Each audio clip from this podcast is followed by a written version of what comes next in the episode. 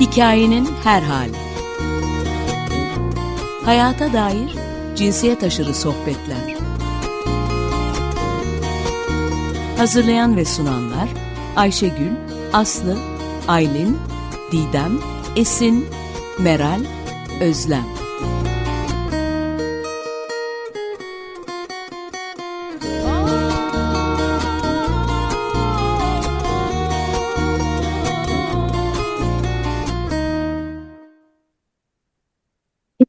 Her hale dinleyicilerine merhabalar.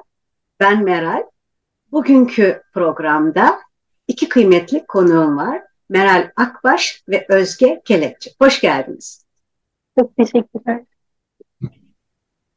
Birlikte konuşacağımız konu kolektif, neşeli ve direniş e, olarak, bir direniş olarak cezaevi mutfak repertuarı. Böyle bir başlık koydunuz. Hapishaneler hepiniz biliyoruz yasak ve kısıtlamalarla şekillenen mekanlar. Meral Akbaş ve Özge Kelekçi hapishanede yemek pişirmenin, paylaşmanın, birlikte yemek yemenin, hapishane mekanlarını kendi deyimleriyle nasıl eğip büktüğünü, bozduğunu, yerinden ettiğini yani nasıl dönüştürdüğünü araştırıyorlar. Bu araştırmaları hakkında konuşmak için buluştuk. Önce konuklarımı tanıtmak istiyorum daha yakından. Aslında birçok insan bu literatürü takip eden tanıyor e, ikisini de. E, Akbaş antropolog. Lisans eğitimini Orta Doğu Teknik Üniversitesi Sosyoloji bölümünde aldıktan sonra önce yine aynı bölümde ve daha sonra da Hacettepe Üniversitesi Antropoloji bölümünde yüksek lisans eğitimini tamamladı. Şu anda sosyoloji bölümünde doktorasına devam ediyor devlet etnografisi, şiddet, cezaevi, toplumsal hafıza yanında eleştirel feminist edebiyat çalışmalarına ilgi duyuyor, bu konularda çalışıyor. Özge Kelekçi lisans derecesini Boğaziçi Üniversitesi Felsefe bölümünde aldı. Dondurulmuş huzursuzluğun açılması, Jean-Luc Nancy ve Walter Benjamin üzerinden Gezi protestosu başlıklı çok önemli bir master teziyle yine Boğaziçi Üniversitesi Sistematik Felsefe ve Mantık Ana Bilim Dalı'nda yüksek lisans derecesini aldı.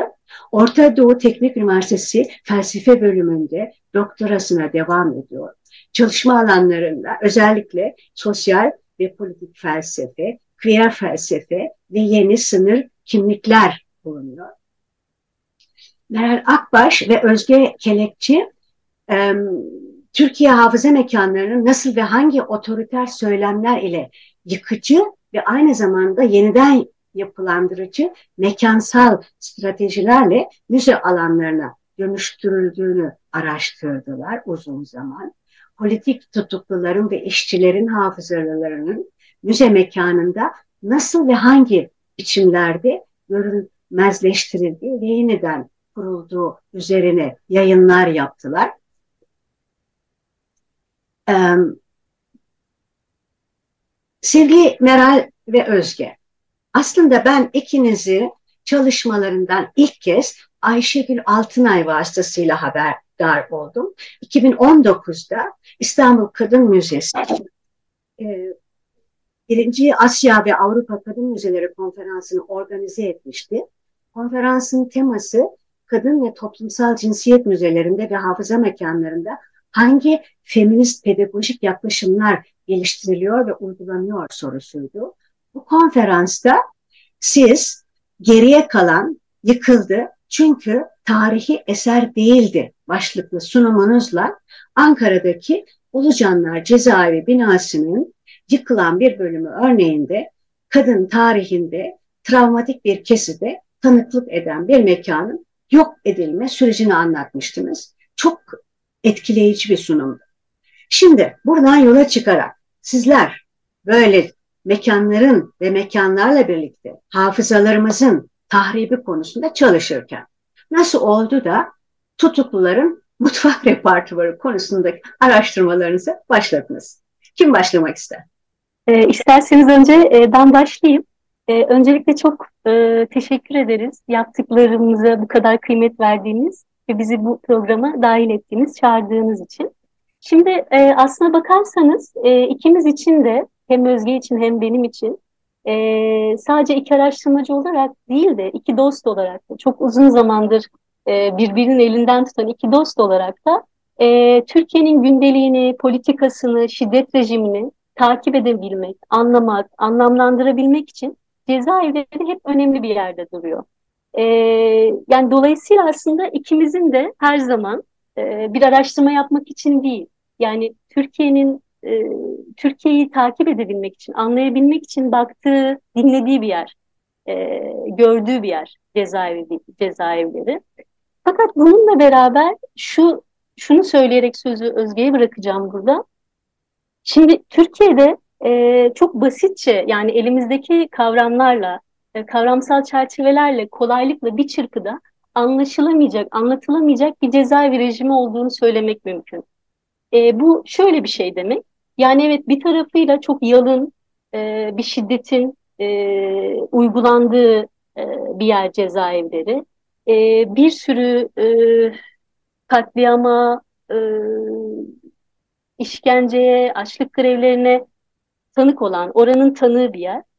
E, fakat e, bununla beraber e, yani bu o katı, çıplak e, şiddetin e, yanı sıra aslında oradaki özel olarak siyasi tutukluların mücadele ve direnişiyle de sürekli yıkıma uğrayan bir yer. Yani sürekli yapılan, yeniden inşa edilen ve aslına bakarsanız da sürekli yıkılan e, bir yer.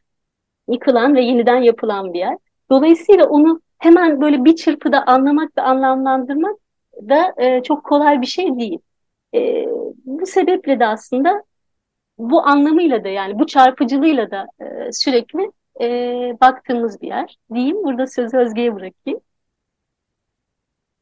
Peki, e, biz aslında e, cezaevleriyle hep içli dışlı olduk. E, Meral'in de söylediği gibi e, hem kendi yaşantımızda hem e, hafızamızın oldukça önemli bir yerinde ama e, hep gözlediğimiz aynı zamanda araştırmalarımızın parçası haline de getirmeye çalıştığımız bir şey vardı ki e, özellikle e, ezilenlerin direnişi, kadınların direnişi, cezaevlerindeki bu direnişler e, pek de e, tartışmaların, araştırmaların e, parçası haline gelmiyordu. Meral örneğin e, yüksek lisans, e, antropoloji yüksek lisans tartışmasında, e, tezinde e, Mamak kitabında, Mamak e, cezaevinde kadınların e, gündelik hayatını ve gündelik direnişlerini, siyasi kadın tutsakların e, direnişlerini e, analiz etmişti.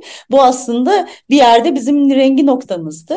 E, sonrasındaysa e, hafızayla ve müzelerle ilgilenmeye başladık. Çünkü e, az önce de söylediğim gibi hafıza e, özellikle kadınların hafızası, LGBT'lerin hafızası her zaman göz ardı edilen, yok sayılan, dile dökülmeyen e, bir yerde duruyordu ve e, Ulucanlar Müzesi'ne e, sizin de az önce bahsettiğiniz gibi e, çeşitli konferanslarda da e, sunduğumuz üzere Ulucanlar Müzesi'ne bakmaya başladık. Çünkü Ulucanlar Müzesi'nde e, müzeye dönüştürülmüş haliyle ne kadınların ne siyasi tutsakların hafızası hiçbir şekilde e, korunmamış e, ve üstüne üstlük silinmişti.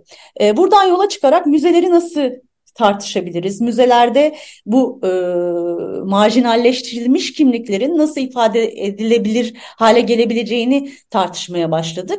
Ve elbette ki cezaevleri de bu e, tartışmaların bir noktasında duruyordu.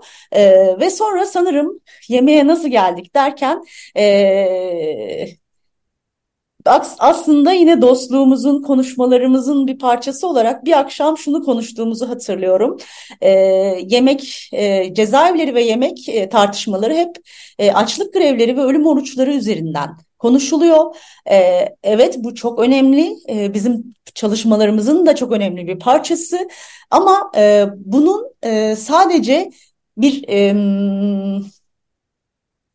protesto biçimi olarak e, tartışılması biraz eksik kalıyor. Yemek e, ve ölüm oruçlarında, açlık grevlerinde nelerden fedakarlıkta bulunulduğuna dair diye bir tartışma ortaya çıktı aslında. Yani o cezaevi sofralarında neler oluyor? Cezaevlerinde yemek kültürü, siyasi tutsakların yemekle ilişkileri nasıl dönüştürücü, değiştirici bir direniş biçimine dönüşüyor? Bunu e, tartışmak ve bunun hafızalarda nasıl yansıdığına dair e, bir araştırma yapmak üzere yola çıktık diyeyim ben de.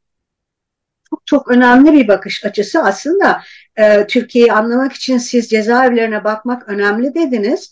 E, siz aslında Türkiye tarihini yazıyorsunuz. Türkiye tarihi de sürekli yıkılan bir, bir tarih, yeniden e, inşa edilen bir tarih. Siz kadın artılar tarihini yazıyorsunuz ve aslında aslına bakarsak silinen silinen bir tarihi yazıyorsunuz. Bu nedenle çok önemli. Peki o zaman bu silinen bir tarih nasıl araştırılır? Çalışma sürecinizi nasıl tasarladınız? Yöntemleriniz konusunda biraz konuşalım mı? Ee, aslına bakarsanız hmm, şöyle diyerek başlayacağım. Şimdi ikimizin de e, hem beraber hem de ayrı zamanlarda yaptığı görüşmeler var. Ben bu e, görüşmeleri e, biraz edebiyat metinlerine benzetiyorum. Yani bir araştırma için yapılan e, ve sonra işte bir dosyaya kapatılan görüşmeler olarak değil de e, araştırmacı ile beraber yaşamaya devam eden görüşmeler olarak bakmayı önemli görüyorum. Yani biz bir edebiyat metniyle nasıl ilişkileniyorsak, onu bugün okuduğumuzdaki o metin nasıl bir ay sonra ya da başka bir zamanda e, okuduğumuz metinle aynı metin nasıl değilse aslında görüşmeler de e, öyle. E, dolayısıyla aslında yaptığımız görüşmeler, e, işte benim Mamak e, için yaptığım görüşmeler, Özge'nin kendi aldığı derslerde yaptığı e, bazı sözlü tarih görüşmeleri aslında bizim önümüzde hep açık duruyordu. Böyle açık sayfalar olarak duruyordu. E, bununla beraber tabii cezaevine dair yazılan Türkiye'de evet az dense de aslında o az denmesi biraz bana hep rahatsız edici gelmiştir az ne demek, çok ne demek? Hani ben bazen bunu bilmiyorum. E, o azlığın kendi içinde de aslında müthiş bir derinlik e, ve ayrıntı var. Yani oraya her seferinde yeniden dönmek e, çok e, insana çok yeni yollar açabiliyor. Dolayısıyla aslında elimizdeki işte romanlar, biyografik, otobiyografik metinler, e, belgeseller ve dediğim gibi yaptığımız e, sözlü tarih görüşmeleri e, var bir, bir yanda. Diğer yanda da tabii ufak ufak e, yapmaya başladığımız görüşmeler var. E, önce kadınlarla başladık. E, yavaş yavaş da erkek e, görüşmecileri de dahil etmeye başladık. Şimdi fakat e, bunun bir sonrasında da şunu söylemek istiyorum. Biraz yöntem dediğimiz şey e, bilgiye ulaşmak için kullandığımız bir araçtan öte de bir şey. Yani bir görüşmeyi nasıl tasarladığınız, o görüşmeyi kiminle niye yaptığınız, orada neler sorduğunuz aslında bunların hepsi sizin e, bir araştırmacı olarak dünyaya bakışınızı da e, gösteriyor. Dolayısıyla buradaki yöntemimize dair şunu da söylemek istiyorum. E, elimizdeki görüşmelere bakarken ya da kitapları, metinleri yeniden okurken bir kere bizim dünyaya bakışımız yerinden oynadı. Yani şöyle, e, o metinlerin içine dahil olurken şuna bakmaya başladık. Yani evet hani bir canlılık temsil olarak evet insanlar var, onların deneyimleri var ama başka şeyler var. Yani cezaevi mekanda işte cansız diyebileceğimiz şeyler var.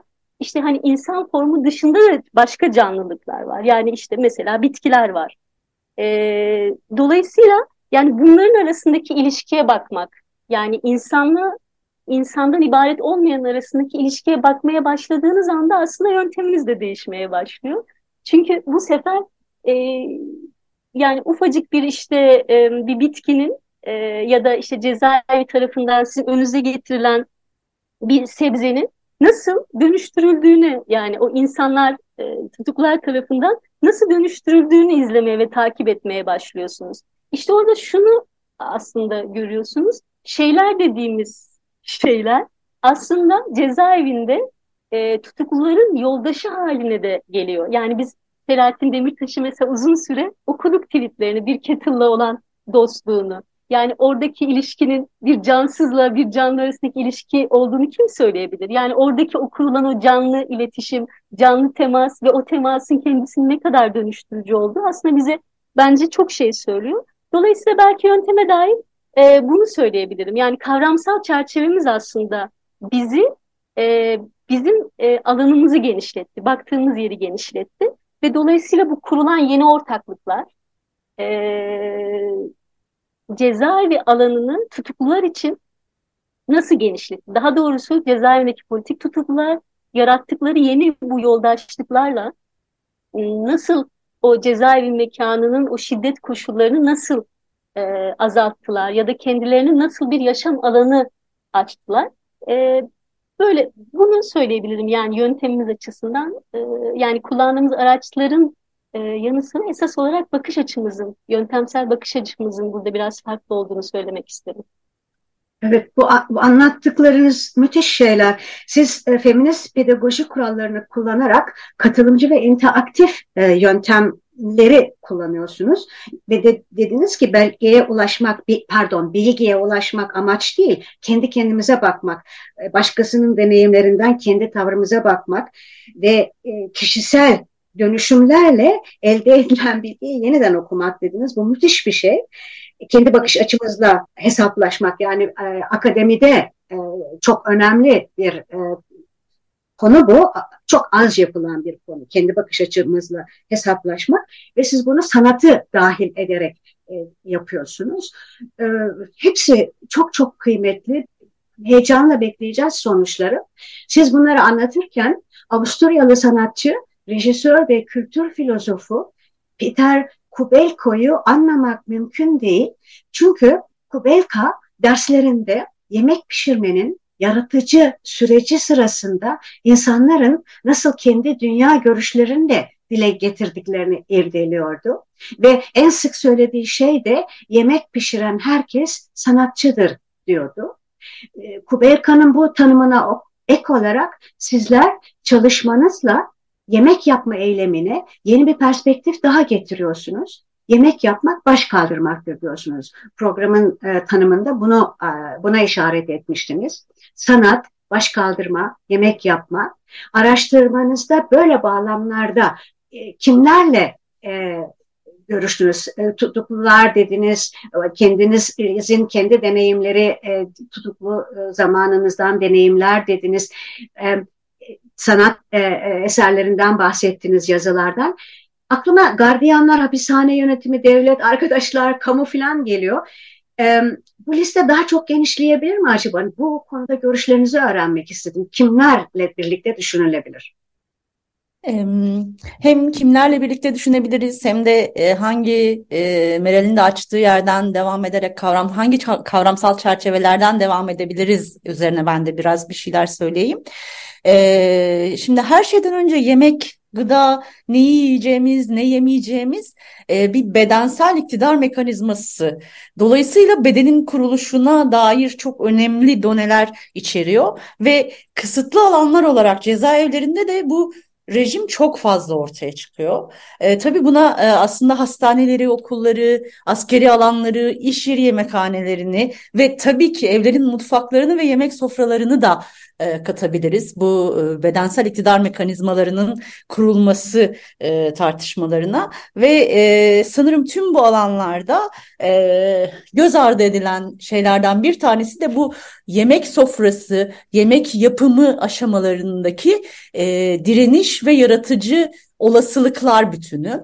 E, özel alan olarak tariflediğimiz yerler e, nasıl e, politik alana açılabiliyor, nasıl direnişin e, mekanizmaları haline gelebiliyor ya da e, aynı zamanda e, iş yeri yemekhanelerinde ya da hastanelerde, okullarda, üniversite yemekhanelerinde e, bu yemek yeme eyleminin ya da yapılma eyleminin e, nasıl başka bir boyuta taşındığını görebiliyoruz. Örneğin biz yine Meral'le e, Seka fabrikası üzerine, Seka'nın e, müzeleştirilmesi üzerine bir çalışma yürütüyoruz. E, burada da e, yemekhane çok önemli bir e, mekan olarak ortaya çıkıyor ve aynı zamanda e, müze kurulurken e, direniş, işgal yemekhanede başladığı için ilk yıkılan, e, ilk müzeleştirilmeyen alanlardan bir tanesi de yine yemekhane oluyor.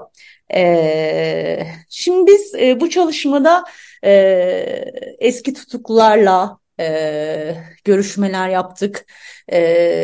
Devlet arşivlerine bakmaya çalışıyoruz. Ama Meral'in de söylediği gibi Türkiye'de cezaevlerinde özellikle gıda rejimleri çok gündelik, çok tartışmalı, çok değişken e, bir cezaevi müdürünün inisiyatifine, bir karara, bir e, anlık e, müdahaleye bağlı olarak değişebiliyor. E, dolayısıyla e, aslında arşivler bize bunun hakkında çok fazla şey söylemiyor ve uluslararası alanda da bu tartışmaları yaparken oldukça zorlanıyorsunuz aslında Türkiye cezaevleri e, üzerine konuşurken.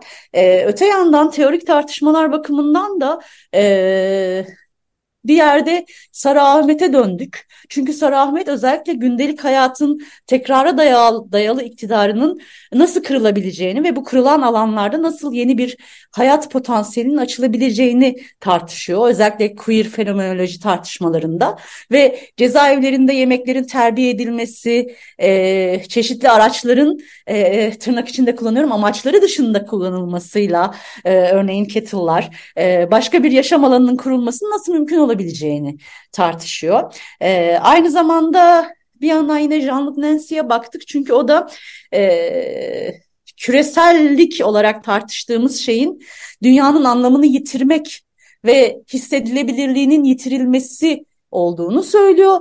E, dolayısıyla bizim buradan çıkabilmemiz için yeni bir hissedilebilir alanlar e, yaratmamız gerektiğini söylüyor. Bunu da ancak paylaşarak mekanları paylaşarak, hisleri paylaşarak yaratabileceğimizi söylüyor. Dolayısıyla cezaevleri ve cezaevlerindeki yemek alanları, yemek sofraları, yemek yapım aşamaları bu paylaşımların, e, bu dünya yaratma potansiyellerinin açıldığı yerler oluyor.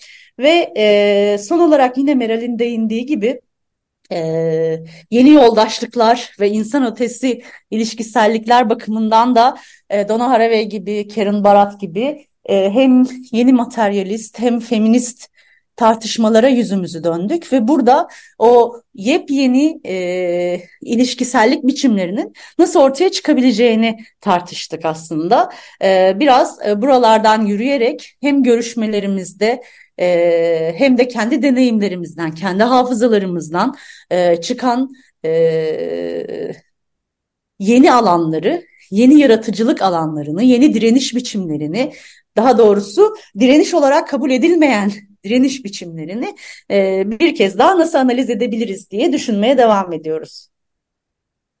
Hepsi çok çok müthiş. E, umarım e, bu tür e, yöntemler Türkiye Akademisi'nde kendine çok daha fazla yer bulur. O yüzden de bu çalışmaların önemine tekrar tekrar dikkat çekmek gerekir.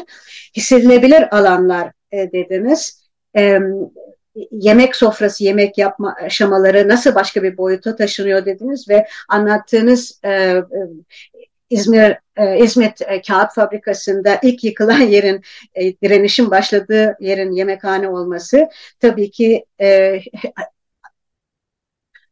gözlemlendiği gibi bu işin çok iyi fark edildiğini gösteriyor.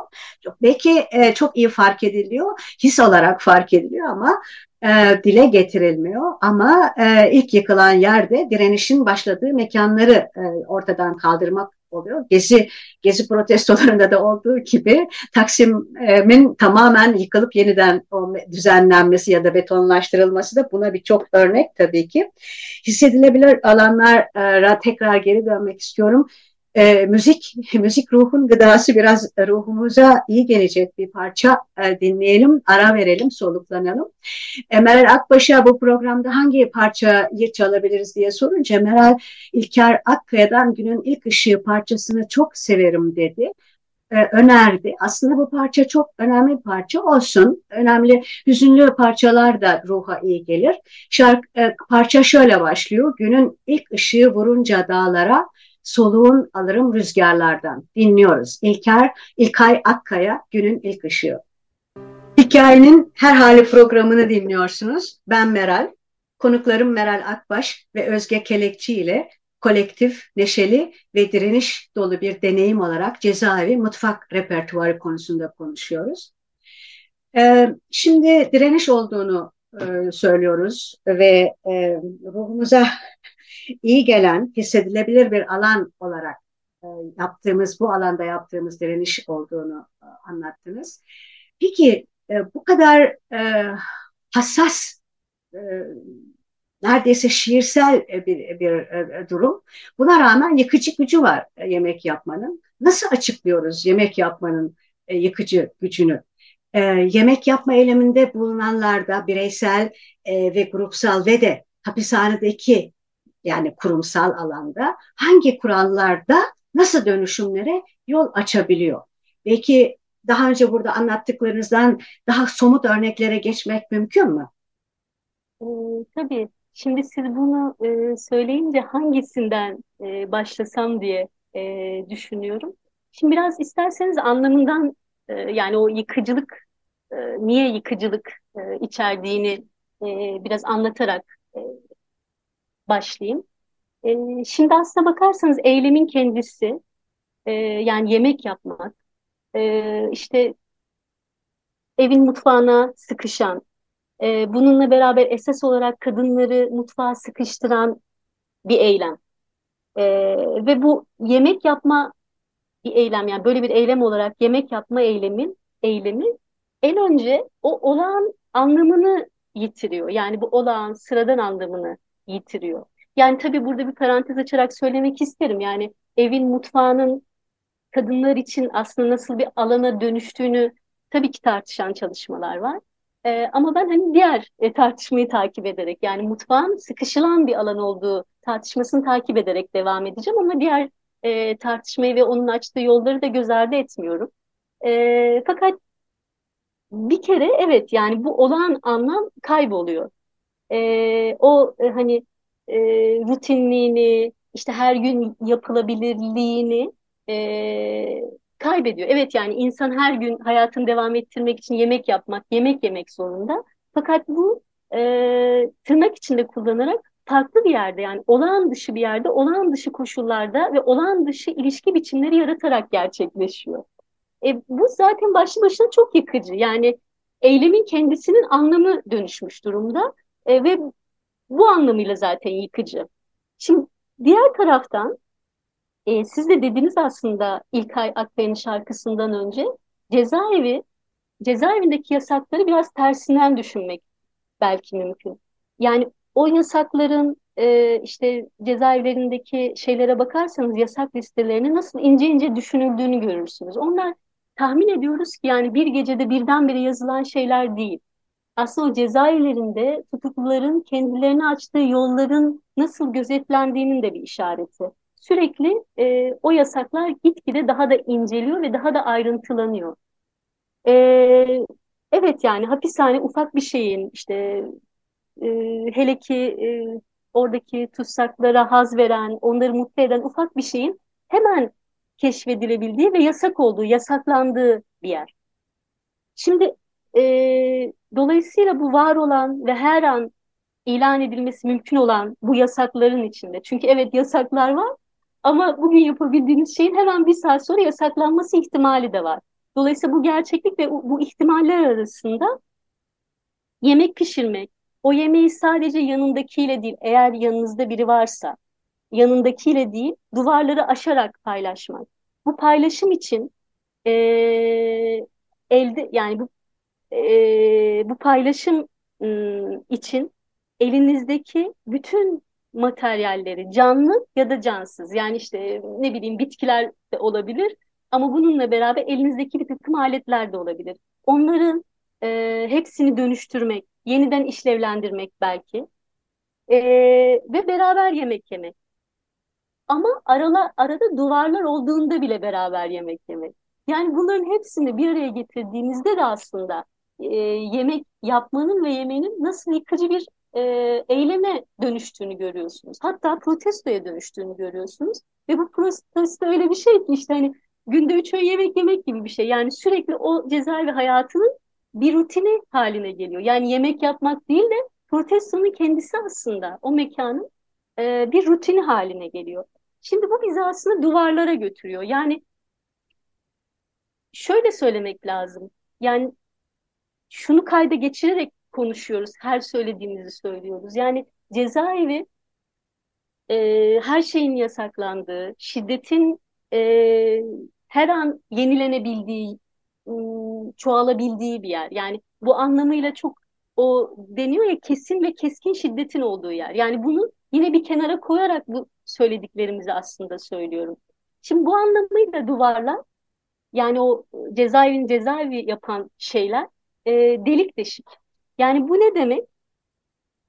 E, belki işte siz de örneklerden bahsettiniz. E, örneklerden ilerleyebileceğimizi söylediniz. Cezaevi toplarını düşünmek lazım. Şimdi o cezaevi topları yapılırken kullanılan bütün o gazete kağıtları, işte plastik şişeler, pet şişeler bunlarla e, açılıyor bu delikler.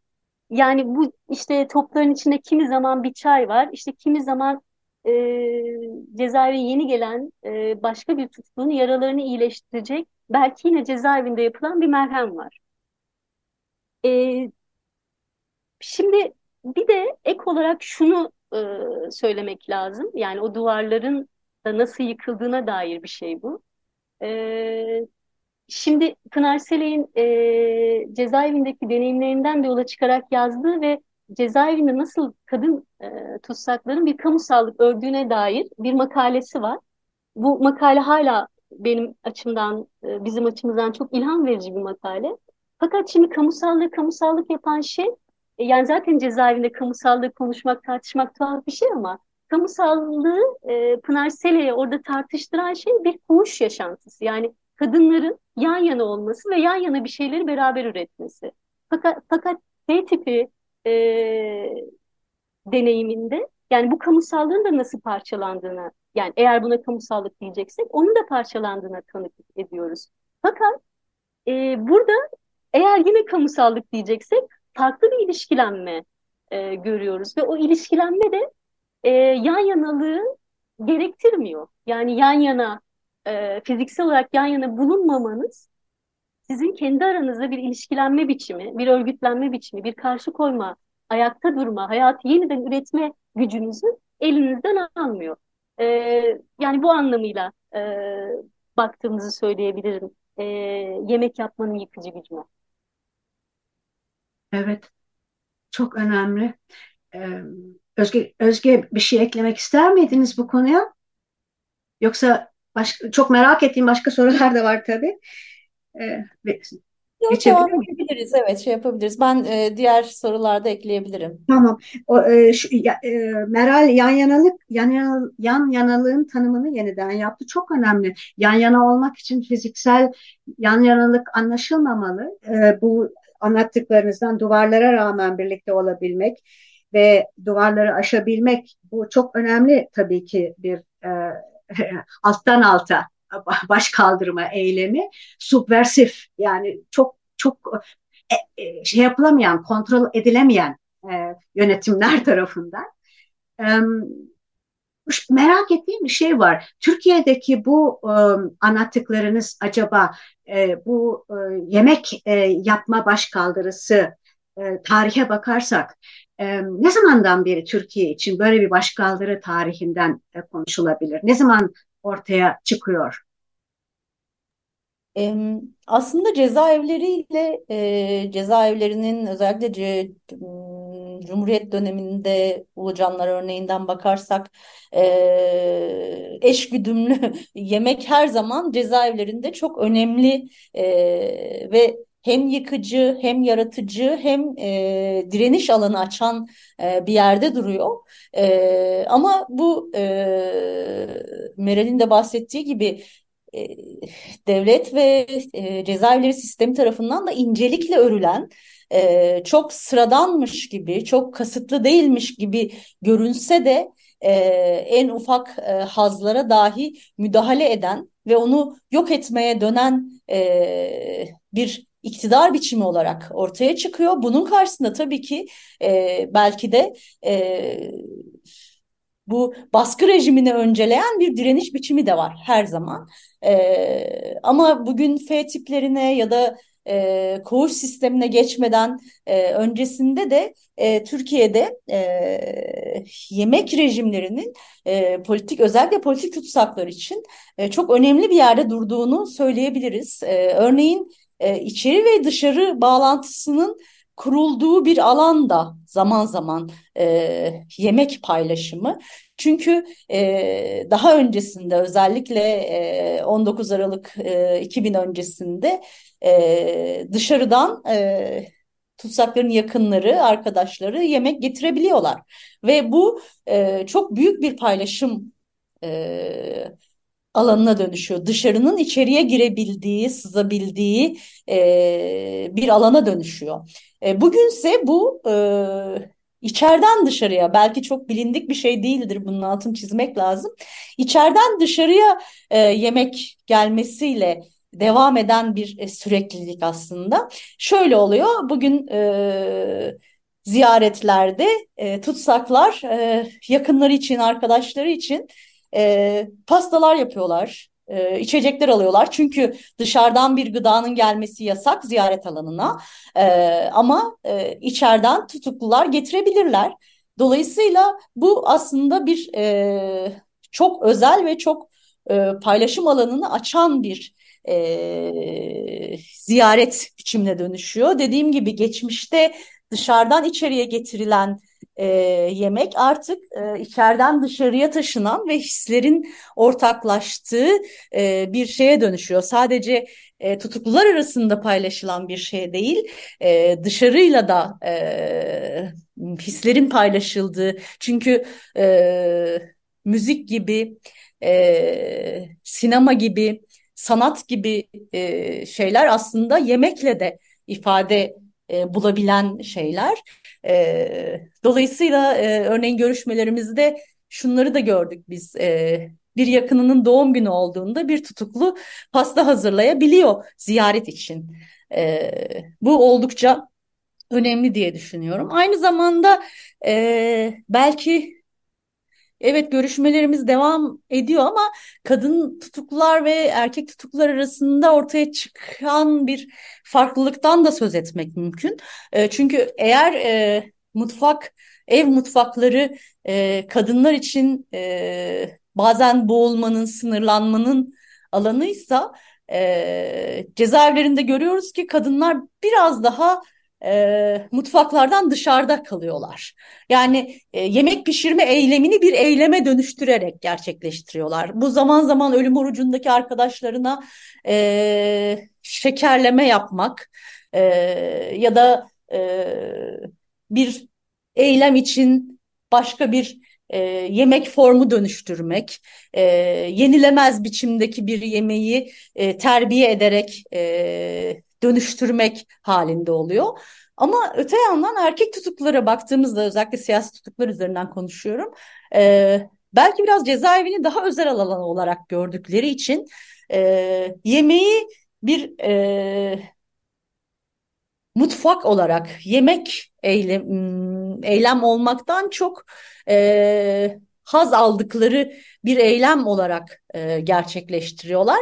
Bu da ilginç bir ayrışma noktasına dönüşebiliyor aslında e, toplumsal cinsiyet teorileri bakımından da. Eğer mutfağın sınırlarını e, kopartır, e, onu özel alandan politik alana e, doğru genişletirsek, tanımını genişletirsek nelere yol açabilir e, üzerinden bunları söyleyebiliriz. E, dünyada da tabii ki bunun örnekleri var. Özellikle İrlanda e, üzerinden tabii ki e, hem e, açlık grevleri hem ölüm oruçları bağlamında bunları söyleyebiliriz. E, ama e, biraz e, F tipi tarzı e, cezaevlerinin yaygınlığı ve aynı zamanda herhangi bir ısıtma e, aracının olmaması, dönüştürme e, Türkiye'de cezaevleri literatüründe terbiye etme olarak söylediğimiz e, yemeği dönüştürebilme araçlarının e, dünya cezaevlerinde mümkün olmaması nedeniyle ve sadece ortak yemekhanelerde yemek yenilebilmesi nedeniyle e, pek de e, Türkiye'deki örneklere dünyada rastlayamıyoruz aslında. E, bilmiyorum belki Türkiye'de çayın bu kadar yaygın olması da e, bir şey olarak söylenebilir, değişiklik olarak söylenebilir. Çünkü e, kettle'lar e, işte e, çay aletleri bir ısıtma aracı olarak yemekleri dönüştürmenin aynı zamanda başka bir dayanışma ve paylaşma biçiminin de aracı oluyor diyebiliriz. Harika, harika gözlemler. Ee, anlattıklarınızdan çok en beni heyecanlandıran bu içerideki dışarıdaki tanımının değişmesi. Eskiden dışarıdan yemek gelirken şimdi içeridekilerin gelenlere yemek ikram etmesi. Yani içerideki dışarıdaki tanımı değişerek eşitler arası, akrabalar, arkadaşlarla da eşitler arası e, ilişkiler oluyor. Şimdi bu bu konuya uygun kolektif e, gücün verdiği umudun söylendiği bir parçayı dinliyoruz.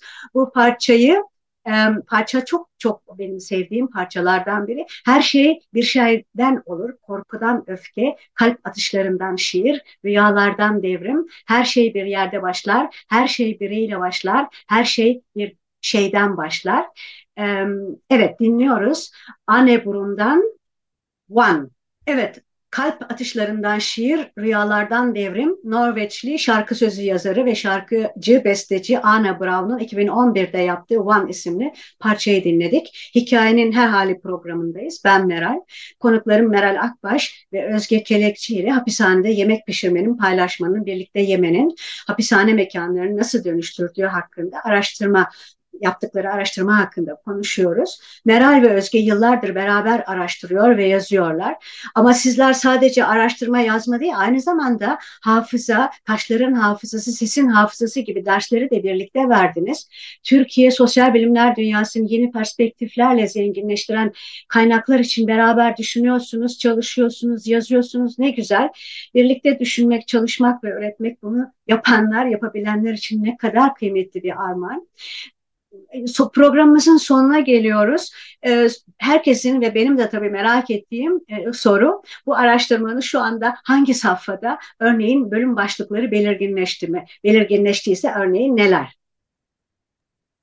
Ee, şimdi bu cevabımı Özge de ben de gülerek söyleyeceğiz ama biz biraz e, böyle taş dediniz ya taşı taşın üzerine koyarak ilerlemeye çalışıyoruz. Onun için biraz e, nasıl söylemeli bunu yavaş e, ilerliyoruz. Onun için böyle hani e, bir tarih e, belki veremem ne zaman bitecek fakat safhasına dair şunu söylemem mümkün. E, yani biz görüşmelere e, devam ediyoruz. E, aslında önce e, kadınlarla görüşmeye e, başladık. Öyle devam edecektik. Fakat daha sonrasında Özge'nin de az önce söylediği o acaba ne oluyor yani burada?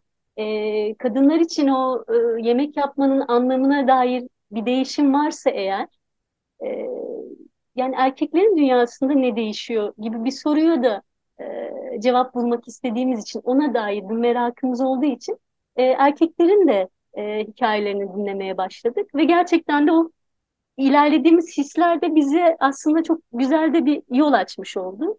E, yani devrimci kadınların biraz hayat hikayelerini e, dinleyenlere de hemen tanıdık gelecektir. Yani esas olarak ev, evin mutfağı, e, yani özellikle ne bileyim işte bu 70'ler sonrasında 80'lerde yazılan kadın romanlarında da aslında takip edebileceğimiz bir şeydir. Yani o ev ve mutfak hep böyle e, kaçılan, uzaklaşılan e, bir yerdir. Yani Tabii buraları daha netleştirmedik. Yani bu bizim esas sanıyorum tartışma noktalarımızdan biri olacak. Yani kadın ve erkek deneyimlerinden yola çıkarak biz ne diyebiliriz? Ee, er, onun için yani kadınların e, cezaevinde yemek yapmalarının e, gerçekten mutfakta yemek yapmayla ya da zaten yapmadıkları da için e, ne kadar yani farklı olduğunu, yemeğin dışında bir anlam mı sahip e, olduğunu görmek bizim için çok e, sanıyorum çok ilginçti.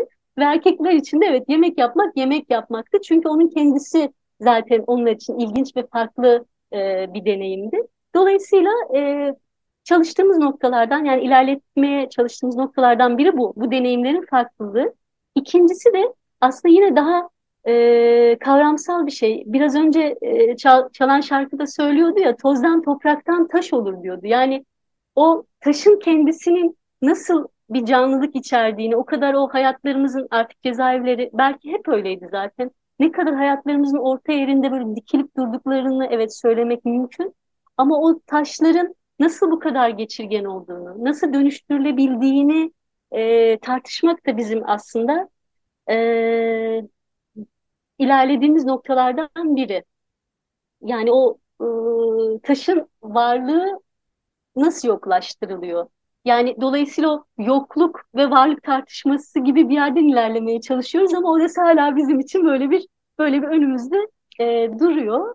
E, bölüm başlıkları derseniz de tabii nesneler üzerinden biraz e, ilerlemeye başladık. E, Özge'nin de e, dediği üzere terbiye meselesini e, biraz çalışıyoruz, yazıyoruz. Yani e, tabii siz o yıkıcılıkla ilgili sorunuzla da e, ilişkilendirerek söylüyorum. Burada da yani bir kelimenin kendisi e, tamamen anlamını değiştiriyor. Yani cezaevleri, e, cezaevlerini yönetenler, yapanlar için bir terbiye kurumu e, ve e, orada sunulan yemeklerde bu terbiyenin bir unsuru, bir parçası. E, ama cezaevindeki tutuklular kendilerini terbiye etmek için e, verilen bir şeyi kendileri terbiye ederek kendilerine doğru e, dönüştürüyorlar. Dolayısıyla çalıştığımız meseleler biraz buralarda gidip geliyor. Ama en önemlisi tabii görüşmelere e, devam ediyoruz. Böyle söyleyebilirim. Harika, harika. Aslında verdiğiniz cevabın başında aklıma ilk gelen şu oldu. Kervan yolda düzülür. Bu çok önemli kervanın yolda düzülmesi. Çünkü o zaman kuralcı katı akademik e, yöntemi de alttan altta değiştiriyorsunuz siz. Her anlamda değiştiriyorsunuz.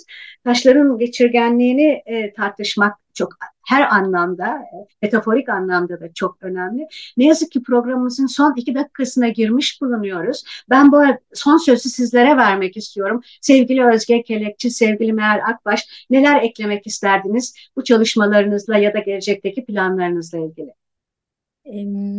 Yani belki yine bu taşı taşın üstüne koyarak kervanın yolda düzülerek gitmesine dair e, şunu söyleyebilirim ben de en son. E, biz Meral'le e, söylediğimiz gibi uzunca yıllardır birlikteyiz e, ve e, sadece birlikte çalışmıyoruz. Birlikte bir e, hayata bakış kurmaya çalışıyoruz e, diyeyim. Ve e, Meral'in son zamanlarda çok kullandığı bir cümle vardı. Bu çalışmaların da hissi geliyor bize biraz. E, belki akademide eksik olan yerlerden bir tanesi de bu. E, dünyayla his tel bağlantımızı kopararak sanki e, araştırma yapmak durumundaymışız gibi e, bir yerdeyiz bugünlerde ama biz bunun tam karşısında e, bir alandan gelmeye çalışıyoruz ve çalışmanın hissinin gelmesiyle e, bir şeyleri üst üste koyarak ilerliyoruz. E, cezaevleri ve yemek konusu da tam bizim için böyle hafızadan beslenen e, ama bugünü de e, bugünün de e, hislerini içine alarak ilerleyen bir yer ve belki e, en son şunu söyleyebilirim. E, tüm bu hafıza çalışmalarımızda, cezaevi ve yemek çalışmalarımızda biz şunu gördük ki e, hem devlet şiddetiyle ilişki hem de e, direnişin oluşması, e, gündelik hayatın içerisinde farklılaşmış ve görülmeyen direnişlerin ortaya çıkması bağlamında e, nerede bir boşluk varsa, nerede bir muğlaklık varsa e, buraya burada Geçmişte ya bir direniş biçimi vardır ya bir yaratıcılık vardır. E, dolayısıyla e, devlet şiddetinin burayı silmeye dönük attığı, sessizleştirmeye dönük attığı adımlar vardır. Biz e, bu, buralara bakmaya çalışıyoruz tüm çalışmalarımızda ve hafızanın bu sessizlik alanlarına dair e, yoğunlaşmaya çalışıyoruz. E, yemek de, cezaevleri ve yemek de e, bu noktalardan bir tanesi. Ah. Ee, ben de ister misiniz kısaca bir şey söyleyeyim? Tabii tabii ee, tabii. Ben de öncelikle bu hayatta Özge benim elimi bırakmadığı için kendisine çok teşekkür ederek bitirmek isterim. Ve aynı zamanda e, cezaevindeki kadınların hikayelerinin e, nasıl elimizden tuttuğunu, e, elimizi hiç bırakmadığını, e, onların o işte mahkemeden mahkemeye giderek ceplerinde bir biriktirdikleri topraklarda yetiştirdikleri o küçük limonların hikayesini dinleyerek aslında bu hayata e, dayanıyoruz, bu hayatta yan yana duruyoruz. Onlara da selamlarımızı e, iletmek e, isteriz. Ben de böyle bitireyim ve size tabii ki çok çok teşekkür ederiz. bizi buraya çağırdığınız, henüz bitmemiş olsa bile bu çalışmamıza alan açtığınız ses olduğunuz için. Ben sizlere ikinize çok teşekkür ediyorum geldiğiniz için. Ne yazık ki bitirmek zorundayız. Vaktimizin sonuna geldik. Ağzınıza, emeğinize sağlık. Bugünkü hikayenin her hali programında Meral Akbaş ve Özge Kelekçi ile birlikte yemek pişirmenin, paylaşmanın, birlikte yemek yemenin, mahpusların kolektif faaliyetlerine yönelik yasak ve kısıtlamalarla dolu hapishane mekanlarını nasıl ve hangi yollarla dönüştürdüğü hakkında konuştuk. Siyasi nedenlerle adil olmayan şartlarda hürriyeti ve ifade özgürlüğü kısıtlanan yüzlerce tutukluya, ruhunuza ve bedeninize iyi bakın diyoruz ve sevgilerimizi gönderiyoruz. Hoşçakalın. Teknik Masa'da Feryal Kabil vardı. Ona da çok teşekkür ediyoruz.